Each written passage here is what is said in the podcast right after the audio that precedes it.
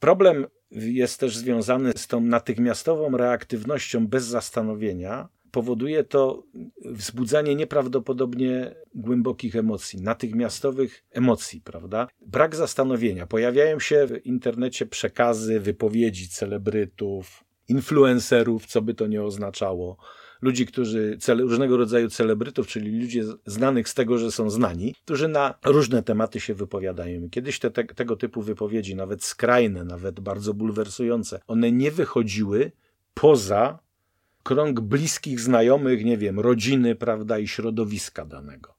Prawda? W prasie się pojawiały rzadko, a jeżeli już, to były redagowywane i opracowywane. Nie budziły aż takich emocji, prawda? A jeżeli pokazało się to w drukowanej prasie, czy w tygodniku, czy w dzienniku, to polemika się też toczyła na łamach tego medium. A teraz pojawia się natychmiast, wybucha jak bomba, prawda? Jak granat i, i niesie ten, ten konflikt w każdą stronę.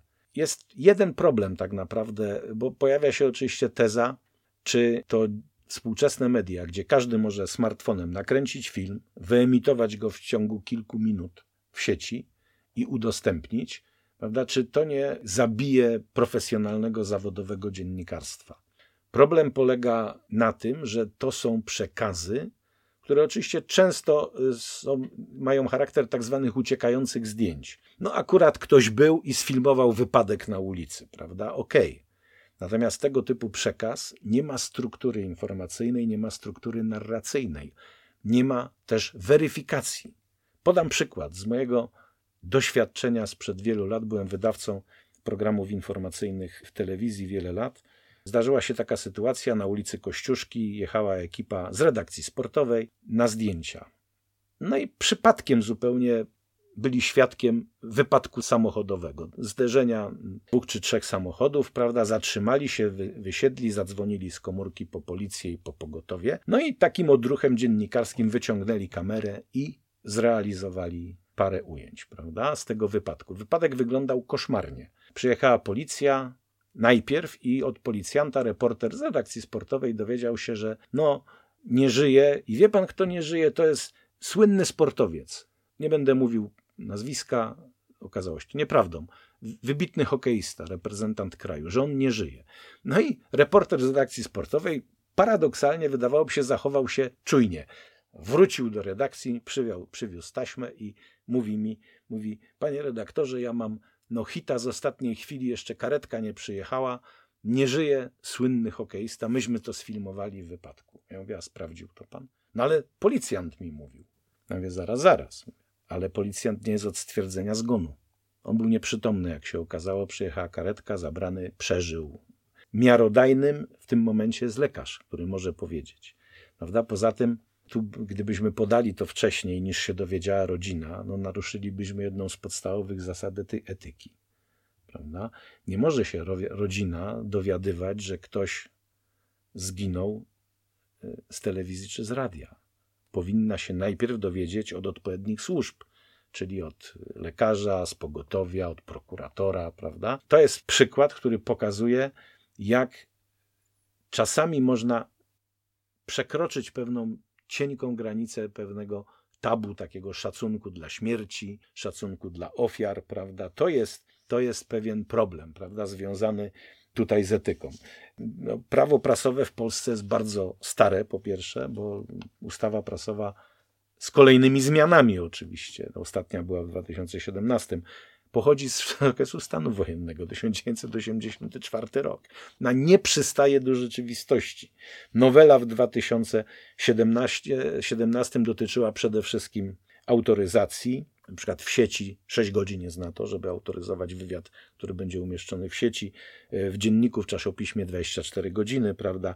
Publikowanie bez autoryzacji nie jest już przestępstwem, jest tylko wykroczeniem. E, w przypadku, gdy ingerencja tego, kto autoryzuje swoją wypowiedź, jest daleko idąca, mamy prawo, ma dziennikarz prawo opublikować wersję e, oryginalną obok wersji prawda, autoryzowanej. I to jest, to jest ogromny problem. Jest też likwidacja zgodności z linią programową redakcji. To jest oczywiście teoria. Praktyka jest taka, że jak Orlen przejął, prawda, Polska Press, no to wymienił wszystkich naczelnych i odchodził masę y, dziennikarzy. W Polsce niestety mamy do czynienia z bardzo taką, y, powiedziałbym, y, zwulgaryzowaną wersją swobody prasowej. To jest tak najdelikatniej mówiąc, prawda? Media publiczne tak naprawdę są mediami partyjnymi, a media prywatne też realizują linię właściciela, prawda? Więc tutaj jest to, mm, tu jest element y, kultury po prostu danego społeczeństwa, danej, danej. Nie mamy niestety w Polsce y, czegoś takiego jak pierwsza poprawka prawda, amerykańskiej konstytucji o wolności wypowiedzi, wolności słowa i wolności prasy. A i tak próbowali, próbował rząd amerykański obchodzić tą tą poprawkę po 2001 roku, po ataku na World Trade Center, wprowadzono ustawy o, o, bezpieczeństwie kraju i no, głośna sprawa, prawda? New York Times opublikował artykuł Jamesa Risena, który był laureatem Pulitzera, State of War. On opisał no, sekrety działań operacji CIA w Iranie. Prawda? I prokurator zażądał potwierdzenia od y, gazety i od dziennikarza, kto był źródłem tej informacji, prawda, tych przecieków. Dziennikarz odmówił, pierwsza instancja skazała dziennikarza, za, sąd apelacyjny także skazał e, dziennikarza, że odmówił opublikowania, nakazał mu opublikowanie czy podanie tego źródła informacji. Dziennikarz odmówił, powołując się na pierwszą poprawkę. Sprawa trafiła do Sądu Najwyższego, to był 2000 bodajże 14 rok, o ile dobrze pamiętam. Sprawa trafiła do Sądu Najwyższego i co ciekawe, Sąd Najwyższy odmówił zajęcia się tą sprawą, a sądzie apelacyjnym zapadła decyzja 2 do 1 skazująca tego dziennikarza na więzienie. Ale w, w prawie amerykańskim jeszcze musiała być decyzja o uwięzieniu. Tego nie doszło do uwięzienia. Nie podjęto decyzji, sąd jakby nie podjął decyzji o wsadzeniu słynnego dziennikarza do ten. Czyli też próby obejścia były wszędzie. Mechanizm jest prosty. Nie ma takiej władzy, która chciałaby czytać o sobie krytyczne opinie i słyszeć te opinie w jakimkolwiek mediów. Taka władza nie istnieje. W związku z czym każda władza ze swojej natury próbuje w jakiś sposób wpływać na media, w ten czy w inny sposób. Oczywiście tutaj takim wzorcem pewnym jest BBC.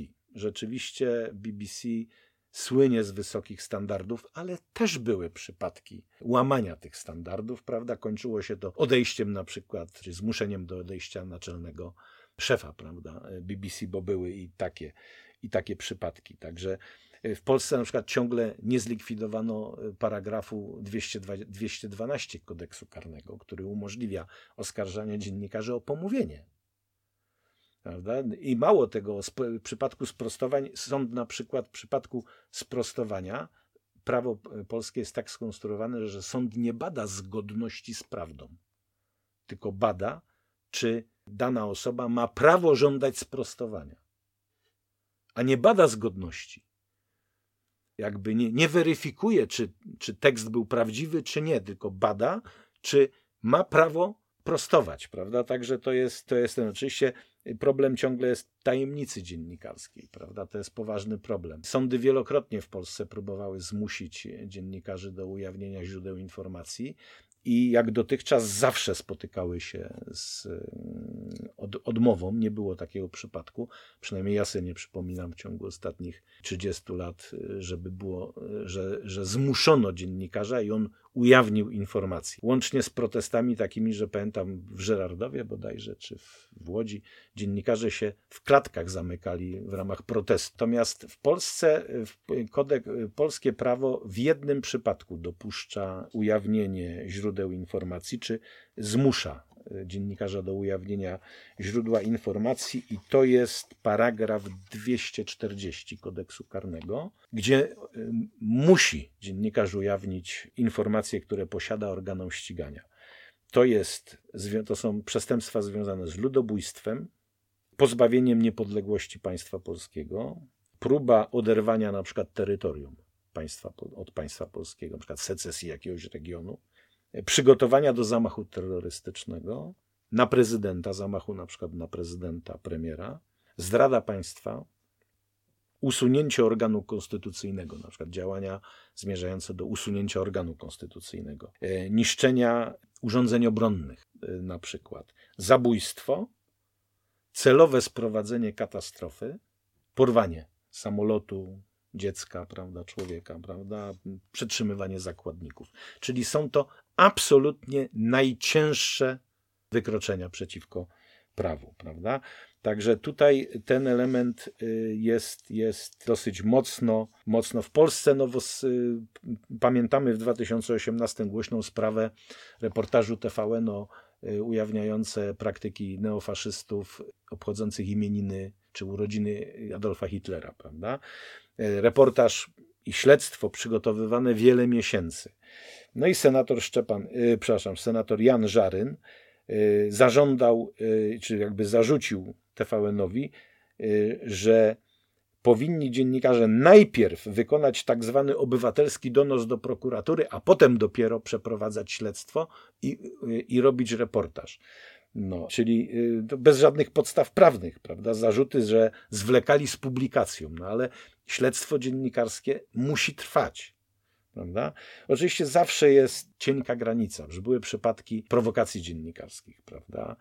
to jest zawsze bardzo wątpliwa sprawa. Czy wniesienie na przykład na teren lotniska, prawda, czy do samolotu przedmiotu, który ma przypominać bombę, po to, żeby sprawdzić, w jaki sposób funkcjonuje y, ochrona, no, czy to jest uzasadnione działanie, prowokacja dziennikarska, czy też stworzenie zagrożenia. Tu niestety no, ocena sądu pod warunkiem, że jest to sąd, sąd niezawisły i niezależny, prawda?